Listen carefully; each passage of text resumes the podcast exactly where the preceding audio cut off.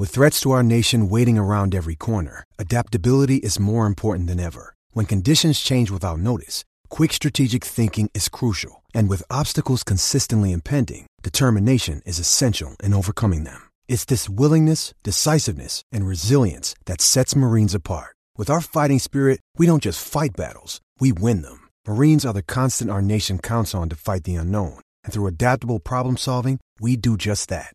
Learn more at marines.com. A word from our sponsor. Von Seggern Designs is a small Nebraska custom woodworking business making hand burned customized wood pieces to be a statement in any room.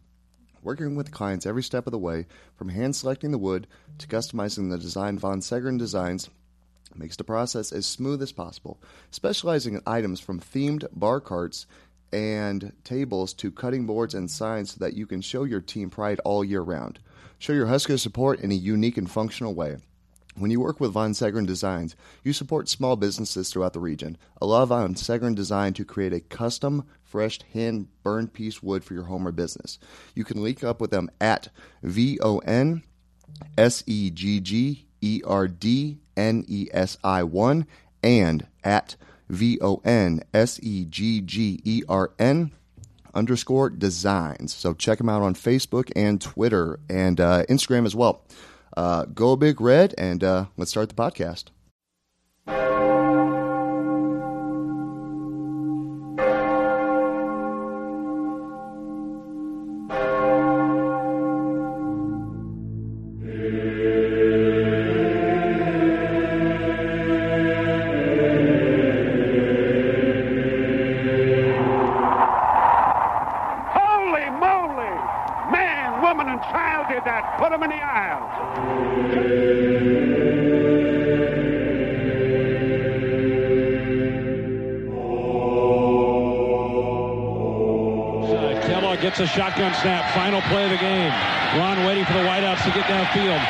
Launches the throw down toward the goal line. Going up. Ball tipped in the air. Caught. Touchdown. Jordan Westerkamp. Nebraska wins the game on the final play of the contest. Oh, baby.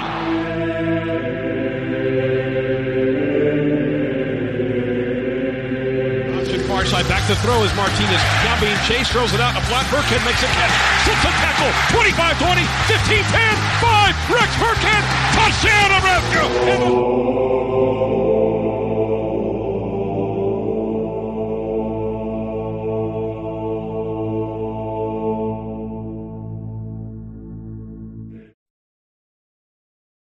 Thanks for joining me tonight, everybody, here on Church of the Corn. You are joined here by Zach, also known as NEB Hype Man. Um, Fitz and Drake are out tonight. Those guys got a lot going on. Uh, Drake traveling back from Michigan today. So safe travels to you, buddy. Uh, unfortunately, the game did not go as well as we would have liked or planned for it to, but what we all kind of knew was expected and going to happen, unfortunately. Um, Fitz is out, I believe, was on a hunting expedition down at Henry Doorly Zoo. So, um, the last time you heard him on the podcast will probably be the last time you hear him because he's probably now a felon.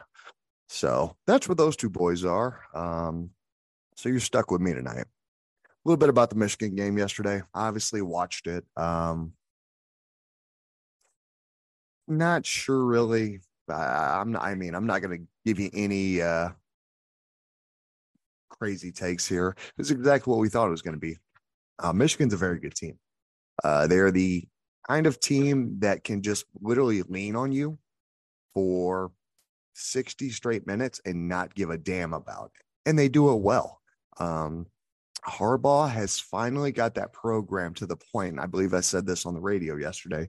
I believe Harbaugh finally has that defense to the point and offense where they can compete with Ohio State, especially in the game of the year. Um, and, and it will be this year. Um, I, I finally think Harbaugh has their right guys in place, not only on the coaching staff, but on the offensive and defensive side of the ball and offensive and defensive side of the lines, most importantly. Um, they had Hutchinson and Ojabo last year, who those guys were absolute freaks, hence the reason they both got drafted. Um, and that that doesn't even include, include the rest of the players from the back back seven that got drafted. Nebraska is in a an interesting spot right now, where they say they want to be compared to Ohio State and they want to follow Ohio State. And I understand that. I, I get the sentiment of it because everybody wants to be the Ohio State. It's the name program in the conference. That's that's what everybody knows. Um, and, and so that's where that's what Nebraska said that they want to be and what they want to chase. I feel like I feel like we're chasing maybe the wrong team. I feel like we should be trying to follow and do what Jim Harbaugh has done up at Michigan. Maybe we should try to go back to the now I don't want to be the run the damn ball guy, but putting emphasis on the offensive and defensive sides of the ball. If you don't have the lines fixed, you can't have anything. You don't have anything. Um, and unfortunately, that's what we're seeing. We're seeing the offense, offensive and defensive lines at this point at Nebraska to the point that there's number one, no depth. And you're seeing that on a weekly basis. When you've got guys that go down or you've got the same guys that are out there, it's mind boggling, especially when you watch some of the film and and you see just blatant not give a fuck and no effort. When you're seeing things like that, that's a problem. And I'm not going to call any players out specifically by name because it's, you know, we all watch the game. Um, and you, you don't need to single somebody out. I hope film practice is, or, you know, film studies doing that enough. Maybe it's not, but, you know, what can you do? I think Michigan is the team that Nebraska needs to be chasing and modeling itself after, as opposed to the Ohio State University. And I feel like that method of success and development on the offensive lines and committing to running the ball are huge and could get Nebraska to the top of not only their division quicker, but the, you know, moving up the ladder in the Big Ten. First um, thing that any of us need to realize is and, and I hear this all the time that people complain about the the, the um, expectations of Nebraska are unrealistic, and um, there's absolutely no way that there's there's a coach that would take that job because the it's it's national title or bust. Unrealistic expectations. I don't know about you guys or not, but um, I have not watched Nebraska in a national title game since 2001. I haven't expected Nebraska to be in a national title game in I can't even tell you the last time that I expected Nebraska to be in the national title game. Even 2009 when they were playing against Texas and lost that game by 1 second. Fuck you Texas. I still didn't think Nebraska deserved to be in the national title game that year that offense was so piss poor that there's absolutely no way. Defensively, yeah, that, that defense could have stopped anybody in the country, and they did.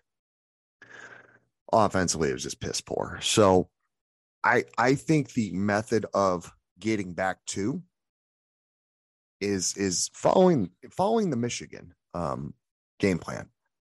Build your big defensive line. Build, build your big offensive, physical, physical and technical offensive line. You've got the backs. You've got the guys that can follow those blocks. They're, they're on the roster. Okay. I'm, I do not want to hear any that that that's the one thing we we do have is we've got running backs. Maybe three of them, maybe four. I think your guys that you should be looking at next year, honestly, and I will call these guys out by name in the running back room. If he returns, Anthony Grant, um, Ajay Allen, Emmett Johnson would be my my third guy. And if he's healthy, I could see an Ervin. I, you know, it, I, I thought it would be a little bit longer than the time it, that he bounced back. It usually takes about a full year for, for that patella to be where you want it and where you're feeling good and where you're normal. Okay.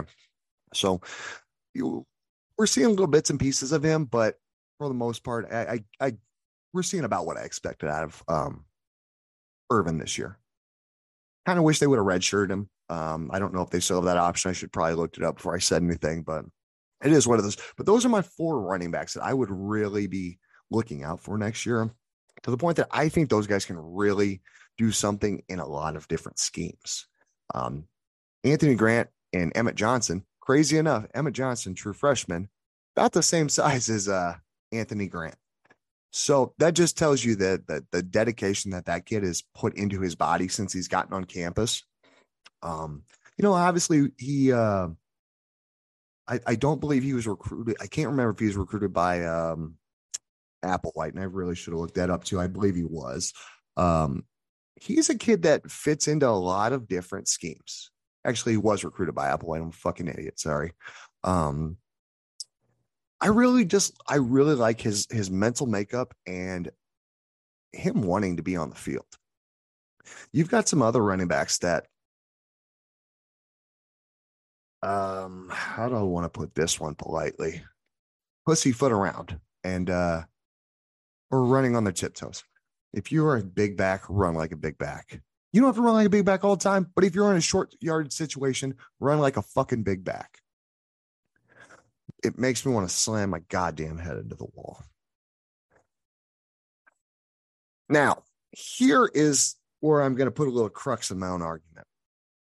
If you decide to go with a certain coach, maybe you do try to model a little bit more after a aggressive uh, spread where you're going a little bit more downfield, not so much running the ball, but I, my guy that I want, and and I, I guess what I should do right now is I'm just to jump into some of the questions that I had uh, people shoot over to me, um, because I figure it's just me tonight. So let's let's get you guys involved, and I'll answer some of your questions. Um, let's see, first one, and and this is this is kind of why I wanted to tie everything together um, right off the bat. Uh, RUS five four five four five Jesus. Um, and Tiger Turf both asked this question Deion, Matt Rhule, Lane Kiffin, or the field? Who gets hired after the final whistle of 2022? That is a great question because Matt Rhule has really started to grow on me. Um, he doesn't have the greatest coaching record in, in the country. I realize that. We're not getting a 181 and 79, you know, Gary Patterson type record there. I got that. But you're getting a guy that's uh, taking over a Temple program, which historically is not a great program. Now it's in the Philadelphia area where there is a lot of talent. But historically, not the greatest program. I believe he took him to two nine win seasons there. He did make a move to Baylor, um, you know, after taking over the shitstorm that Briles left for him. Um, any coach taking over that job it, it's impressive. And taking over a program like Baylor eh, after everything they went through with Briles was, you know, it, that's a nightmare situation with the sexual assault and everything else I was involved with. It, it, it complete chaos there. And you know what? He turned that program into a, a another very competitive program. So we can't act like he's a bad coach. He coached at multiple Division One programs, coached in the NFL. Now, here is here is, and I've brought this point up quite a bit you've got um, a guy that was just in the NFL and he he bombed out pretty hard. I think that that's pretty fair to say. Um, now, granted, with a bad um, Carolina program of his building the last couple years, um, it still just didn't look good. Um, really looked out of place in the NFL as a head coach. I feel like his place is back in college. So my Matt Rhule um, affection is starting to grow quite a bit. Deion, Neon Deion Sanders, prime time, one of the greatest cornerbacks of all time, one of the greatest athletes of all time. Absolutely impressive what he's been able to do in short term. The man is just and just gifted in life. Um, and that doesn't mean that he has not worked. He's worked his fucking ass off. Okay but he is tremendously gifted. And the great thing is, it seems like as good of a player as he is, he's able to be almost as good of a head coach. We all remember, I believe he's the only player to ever hit a home run and play in a football game in the same day. Um, both pro, I believe. Um, did both for Atlanta. uh, World Series and then the Atlanta Falcons, if I'm not mistaken. So crazy little thing about Deion there, but the, the dude is a straight up grinder. Um, what he's been able to do, do at Jackson State University, actually getting them to the point that people are thinking about voting for them in the top 25 rankings. A historically black college. They don't get respect, unfortunately. And they've got some tremendous athletes at those schools. Grambling, one of the best historically black colleges of all time. Very little respect on the Division One national level. Um, but Deion has gotten Jackson State to that level where it's starting to get recognized. Now, granted, they're recognizing his face. Perfectly fine. Whatever you got to do to get those kids the recognition that they deserve in that program, the recognition that it deserves, Deion, keep doing your thing. I respect that 100% my guy, Lane Kiffin now. To me, Lane Kiffin is the absolute slam dunk no brainer if Trev lands this coach. I don't want to say that he can't fail because that's not true. Everybody can fail. We've seen it happen. But he's a guy that I think could step in year one, get this program to six wins and a um, bowl game, something we haven't done in seven years now, six years. Um, I believe that he's the kind of guy that could step in, give this program some life and some juice, and he could be the guy. Also, a Lincoln native. I think we just hired the wrong former Nebraska guy here before, about four years ago. Um, but he, being a former Lincoln kid, um, dad coached here. Old Monty Kiffin, one of the greatest defensive architects of all time. I think Lane would be the absolute slam dunk, no brainer. You can't, you can't, you couldn't go any higher than him, honestly, for me. Some people like the the Urban Meyers of the world. Some people like some others. That that's fine. You're entitled to your opinion. Um, I, I to me, it's it's it's Kiffin or bust at this point. So to answer that question, um, and I, I do want to say one more thing about Deion before I pick here. Deion to me does not seem like a guy to come north. And the reason I say that, played his high school ball or his college ball at Florida State. He played professionally in Atlanta for a, a baseball team and a football team. Now, I will say this obviously, he did travel to uh, the San Francisco 49ers in his pro days. So I guess it's a little bit more West Coast, but still not super far north. If a program like Georgia Tech were, I mean, it is open. Georgia Tech to me, hiring Deion would be the slam dunk for them. But I think Deion may be waiting for that Florida State job to open up. Now, the alma mater coaching thing doesn't always work out. Unfortunately, that's the way it goes. But with his ability and what he's been able to do at Jackson State, if he could get that job at Florida State University, I think that would be an absolute atom bomb on college football. I think Deion would definitely have Florida State back in national relevance within two years. Two years. Neon Neon Deion would have Florida State back in the top 15 yearly. I'll say that right now. So if if if they hire him, that's where it is. But I think the guy for Nebraska, as soon as that clock hit that you know clock strike zero after the Iowa game, win, loss, and different, I would love to see the announcement of Lane Kiffin scrolling across the bottom of the screen. Lane Kiffin has accepted the Nebraska head coaching job. Let's fucking go. So that's what that that that would be my pick. Um and and and so uh Drew, you actually asked this question. Um says lots of haters want to come out or want to point out why candidates won't won't come here with any basis behind their argument. Let's discuss what makes Nebraska desirable for a current coach in a winning situation to take a chance on le- leaving a program to coach at a struggling blue blood. Great question, Drew. Um, I will say this: once you're blue blood, you're always blue blood. You don't lose that. So, I I I don't think uh, I don't think you're referring to losing blue blood status or anything like that. Um, once you got that, you always got it. You can't take away five national trophies. Just doesn't work. I don't care how long the drought has been. You've seen your traditional um, powerhouses struggle. You've seen your Alabama struggle. You've seen your USC struggle. You've seen your I don't know if I can. I'm not even going to say Texas A&M. That's a fucking shit show. Your uh, Florida Gators, your Miami Hurricanes. These are programs that are not.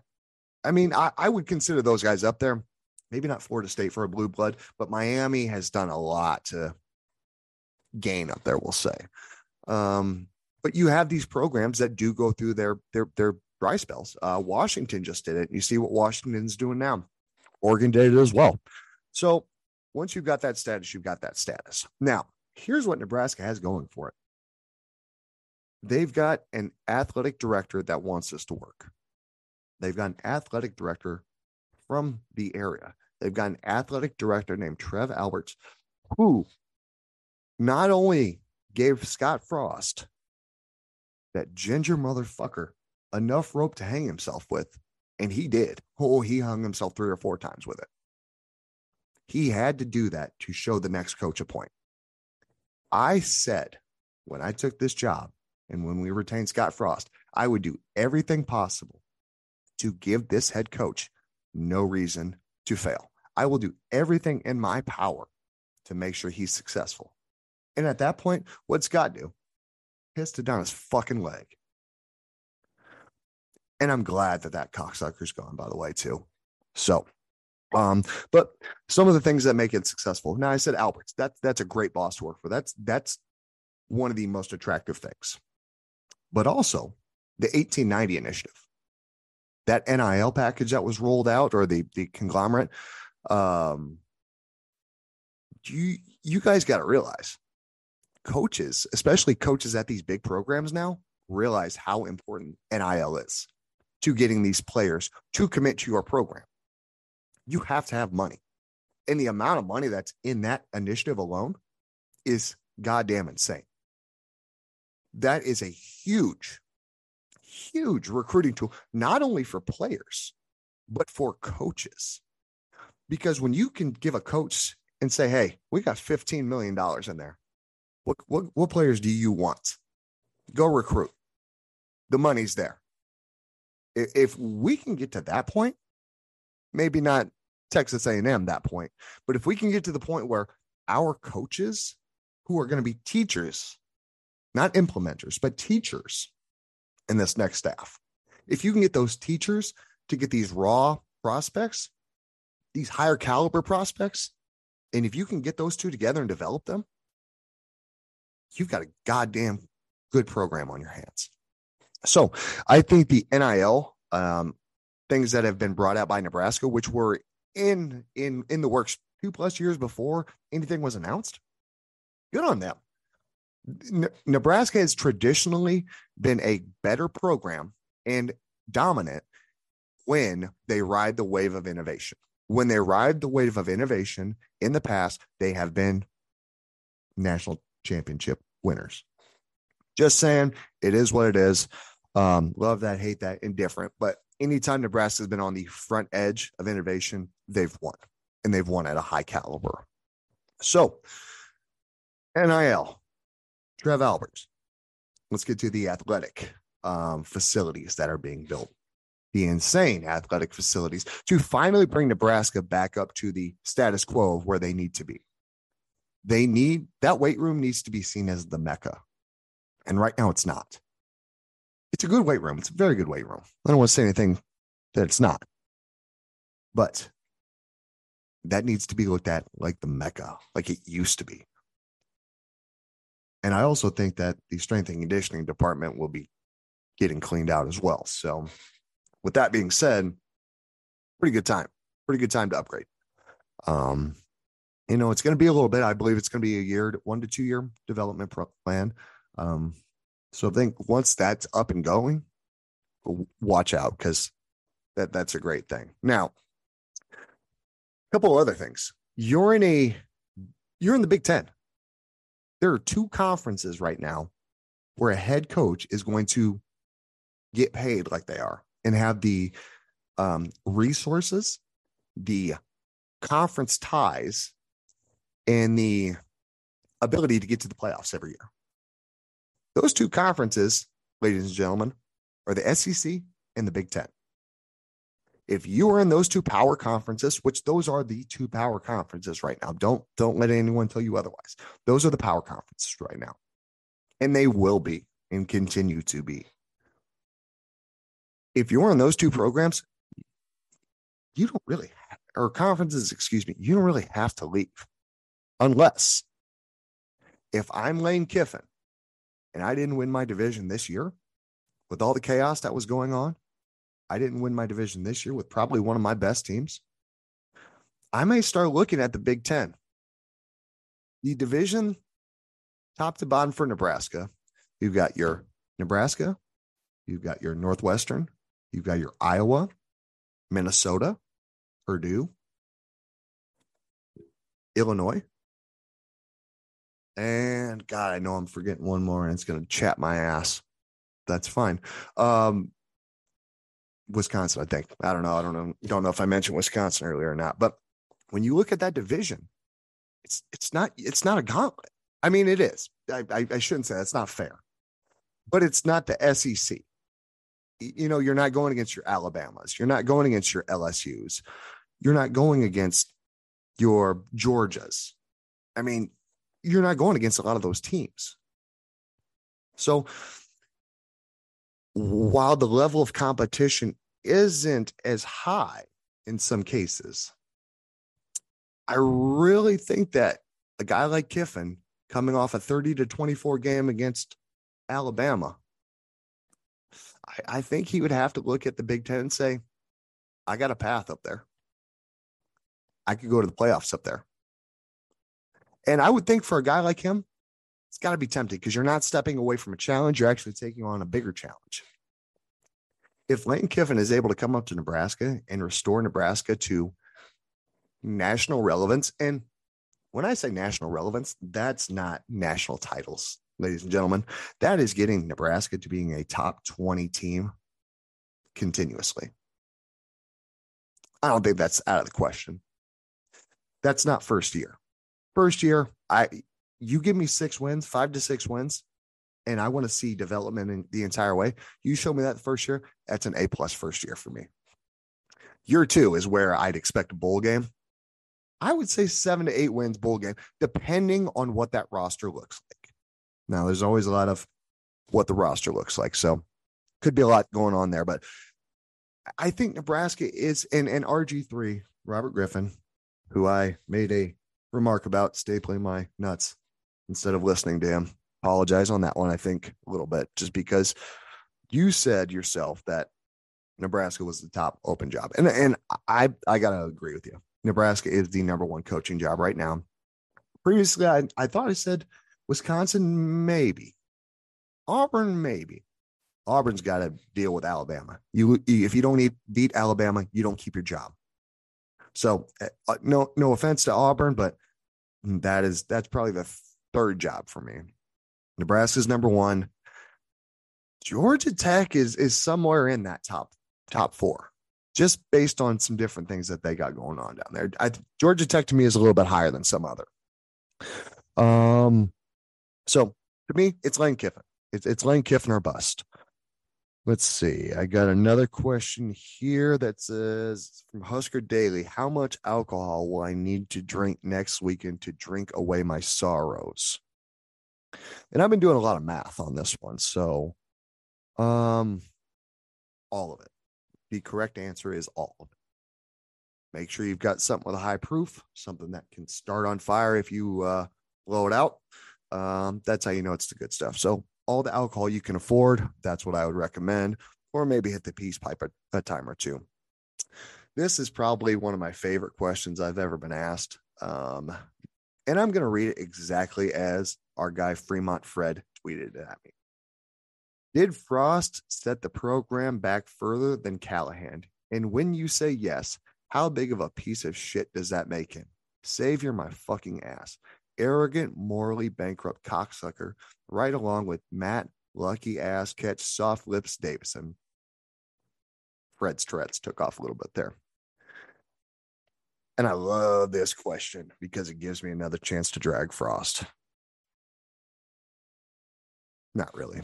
But anyway, Frost left this program in a awful spot. Frost left this program in a worse spot than Riley did. Um, and we can see it. There's no depth. There's the the front line athletes um in the strength and conditioning program that we're seeing implemented right now. It's it's gone belly up.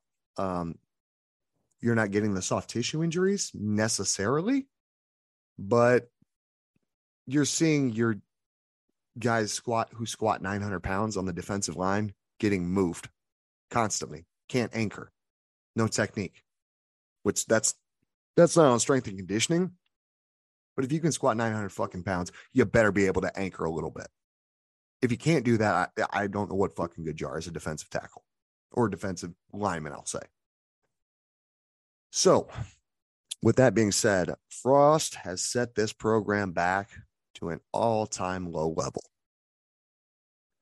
Um, obviously, when Frost was the head coach here, I'm gonna support him. Why wouldn't I? Um, you you just you just have to. Um, you you you got to support that the the head guy, and um, th- that's that we're we're fans at the end of the day, and man, I went to I went through a lot to defend that guy. A lot. Um but here's the deal. Uh I don't know if you've ever been in a relationship before and uh you get cheated on by somebody and you hate that person's fucking guts. Well, you know, it's kind of the same thing in a way. Because we were told by Scott Frost that at his last press conference, thanks for the fans that stood by us. Excuse me? fans that stood by you. Fans didn't leave, you arrogant cocksucker. Fans gave up on you. Fans didn't give up on these players. We gave up on you. And the reason we gave up on you is because I mean, I don't, I don't I'm not going to go on an hour podcast of why we gave up on him. But let's just say other fan bases saw a lot more clearly than we did what Frost was. Frost was a fraud. Um, and that sucks to say because everybody wanted that to work. Everybody wanted that hire to work. And unfortunately, it just did. Um, can't get drunk and not show up to recruiting the number one player in the country whose dad's a legacy here. Can't get too drunk in Ireland to show up to planned meetings and attendances and different things like that. Um, got to be a present coach, can't be an absentee head coach. I, I mean, those are some of the things that he did to really set this program back. Um, and I guess one thing, and, and I, I'm as guilty as anybody on this one. The most productive players seem to leave year after year after year. And, you know, to me, it was always a, it can't be, it can't be Frost, can it? Like that's, it can't be the head coach. Like he's an offensive wizard. But it, I think it was year three where it was COVID year. There was a lot of rumblings that started coming out. I'm not gonna, I'm not gonna rumor mill, but there were a lot of things that started coming out, and that's when things really started to go down the shitter for him. It seemed like, um, and then should have been fired last year, but Trev gave him the rope to hang himself with. He hung himself cleanly. And uh, yeah, so he did set the program back further than Riley, further than Callahan. Um, at least Callahan and Riley left some pieces on the uh, for the next coach to take over and be productive with. Um, I don't know how far down on the line he is, but I mean, he's, I mean, God, is he a negative 10 or is he a negative 15 as far as coaching status? So um, I, I'll just go negative 15. And then Matt Davison, that bald headed Weasley cocksucker. Um, I'm glad he's no longer involved in the athletic department. Um, he's the kind of guy that is lucky that Scott was here because Scott gave him a job essentially. And uh, I mean, they're boys. It's what happens, gate 25, hanging out with co-eds, which coincidentally enough was the highest development on this program was the head coach co-ed developments the last few years. So at least that's a good thing. Um, Jared Johnson asked, anyone know why Yant didn't travel with the team injured or doghouse? I'd put a lot of money on doghouse. Uh, I think he's been a doghouse guy all year, and I think that will continue. There are certain guys that you've got on the roster that I don't want to say aren't bought in because maybe that's not fair. We'll say aren't team players. That's a good way to put it, I believe. So, you know, I just that's that's what's got to get out of that locker room. Uh, I don't think you've got 22 guys on the offensive and defensive side of the ball fighting at the same time. Um, and this isn't a reflection on Mickey. So if anyone thinks I'm shitting on Mickey here, I'm not. Mickey was put in an impossible situation to rescue this program from a fucking dumpster fire that the goddamn savior left us in. So Mickey is doing everything possible to keep this ship afloat long enough so that the next guy is able to step in with Mickey and continue that progress. Mickey's recruiting his ass off. Same thing with Applewhite. Same thing with Busch. These guys are out there recruiting their asses off. They're doing exactly what they need to. And I, the amount of professionalism those guys have and carry is incredible. There's there's a reason why Mickey Joseph was promoted from a running back coach at Louisiana Tech to an associate head coach, wide receiver coach at, at LSU. It's because people and players respect him 100%.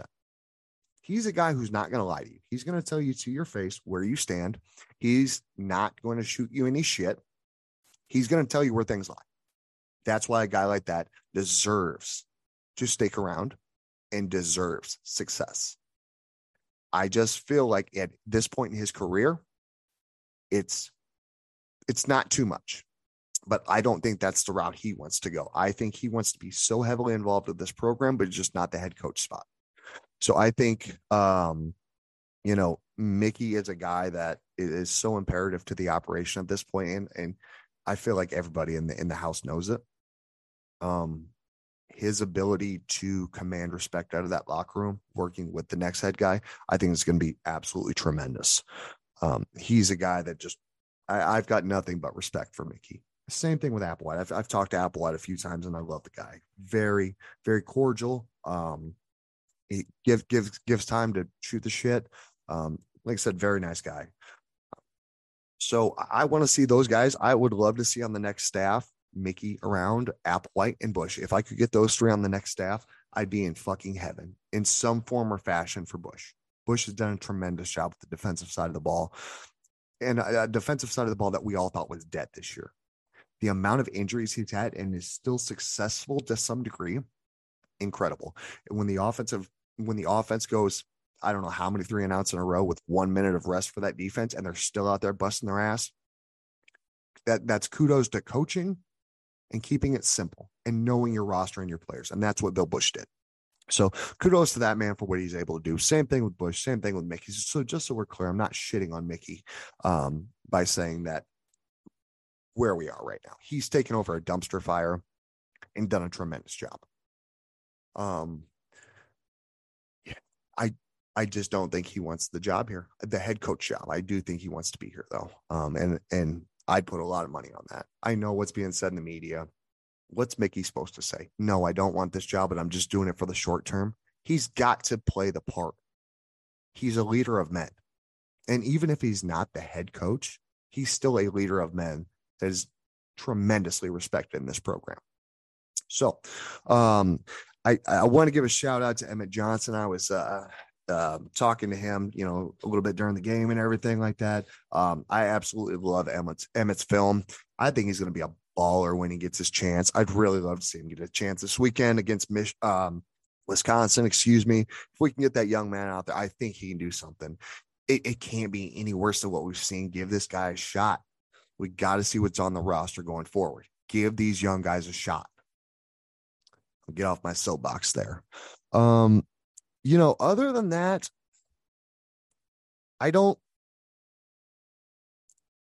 I, I, I don't really know how I feel about these last two games. I'm going to end up, I'll tie it up here and then kind of go from there. Um, I, I don't know how I feel about the Wisconsin game. I don't know how I feel about the Iowa game with this team. I don't think this team will lay down. I don't think they lay down against um, Michigan. I think they gassed out. I think the offensive side of the ball was down to a third string quarterback. The offensive line is in shambles that we've got balls that are going right through guys' hands, and obviously it's cold as shit up there. It just wasn't Nebraska's day. Um, they weren't going to beat Michigan with a third string quarterback. Purdy looks like he's got a dinged ankle uh, after being in a walking boot. Usually never a good thing. Hopefully, just a sprain. Yeah, you know, good vibes to that young man. Hopefully, he can uh, bounce back. Um, it's it's it's not good. I don't see Thompson playing the rest of the year. Um, so for me, the Wisconsin game's a scary one just because they've got a 12 year old back there that can put up apparently a thousand yards a game. So, um, Jim Leonhard's doing some really good things up there. I expect to have that associate title removed from his name. I think he's a great, great fit for what they need. And I wasn't sure about it, but I really hope that athletic director up there sticks with him. I, would like to see Jim Leonhard get a good shot up there and a fair shot. Now Iowa, that's a game that I'm I'm looking forward to, um, because I, I enjoy the rivalry with Iowa. I, it, it is a rivalry. Um, I, have got a lot of really good Iowa friends that give us follows on Twitter, and and I shoot the shit with continuously. Um, I I've really grown to respect that fan base and, and a lot of the people there. A lot of really good people, a lot of very passionate fans. They're the, think of it like this: they're the same thing as Nebraska fans without the national titles. Okay. And what and I'm not trying to shit on for not having national titles. What I'm saying is they're a very passionate fan base that does all the same same things Nebraska does. They've got one of the best uh, traditions in college football with a wave to the um, the children's uh, hospital right there. Absolutely one of the best traditions in college football. And they don't they don't play pretty, but they win. And I respect how they play the game. Um, Kirk Ferentz has done something that we did here. Uh, Kirk Ferentz didn't cheat the process. Same thing with Brian Kelly down at uh, LSU. He didn't cheat the process. That's why he's successful. When you cheat the process, it, something's going to fall apart, and it has. We've seen multiple coaches do it here. But I respect what they do um, at Iowa and they're a passionate fan base. They're Midwest uh, fans where they don't have any pro teams that are in their market. So of course they're going to cheer for their Hawkeyes, and they've got a rival in Iowa State right there. So of course they're going to be passionate. And when Nebraska fans have shit on them um, when joining the conference, and you know what? To be honest with you, I was one of them. I said I was not a rival. Why is this fucking game set up like a rivalry? Proximity. That's it. You know what? Over the last decade, I've gotten nothing but respect for Iowa and what they've done and how they play the game and how they play Nebraska and how they look forward to that game against Nebraska as a rivalry game. It may not be their number one rivalry game, but God damn it, do they love sticking it to Nebraska? And they've done it the last seven years. If we give them a chance, they'll do it seven more. So I'm excited for that game because it's a great way to end the game, end the year. Um, I'm happy it's the Black Friday game. A lot of really good Iowa fans out there. Hopefully, we can talk with a uh, Hawk or you know a couple of the um, Iowa podcasts here, and we can maybe do a little something, a little group podcast with them for the end of the year. Um, a lot of really cool dudes there. So, you know, other than that, guys, uh, a lot going on right now for for Nebraska. Um, we can have pity parties,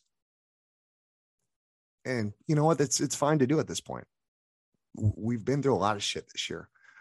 We can have pity parties, or or or or we can support these boys. We can support these coaches.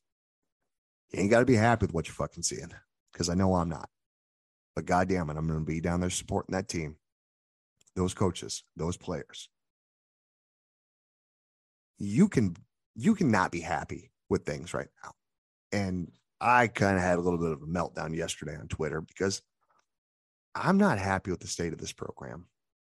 And I'm not happy with where it was left by the previous guy who cared more than all of us did, supposedly.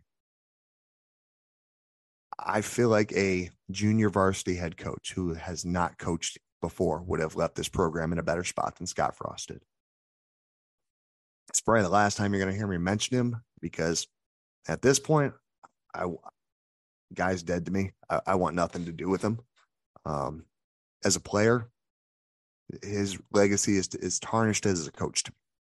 I hope if he ever steps foot in Memorial Stadium again, he is booed off the field.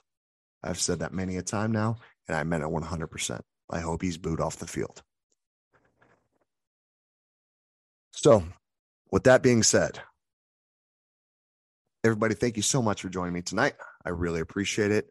Um, I, I would love to do this again. Um, and you know, I, I'd really love to start branching out a little bit more, talking a little bit more national college football. So I, I would love to do this a little bit more often, where we do some Q and A and um, get you guys a little bit more involved in the in the show and the program and different things like that. Um, it's always fun for me. Um, I, I'm beyond lucky to be able to have people that want to listen to the dumb shit I say and we say here. Um, so for Zach, for Drake, for Fitz, thank you guys all so much for joining me tonight. Have a great rest of your week, weekend. Have a great week. Um, I'll talk to all of you, I'm sure, during the week. Let's get a good, uh, let's get some good juju going for Wisconsin. Let's get it going. Go Big Red. Have a good week night, everybody. Members of the congregation, let's raise our Kool Aid filled glasses and drink to all the things that were, are, and forever will be Nebraska Cornhuskers. Go Big Red.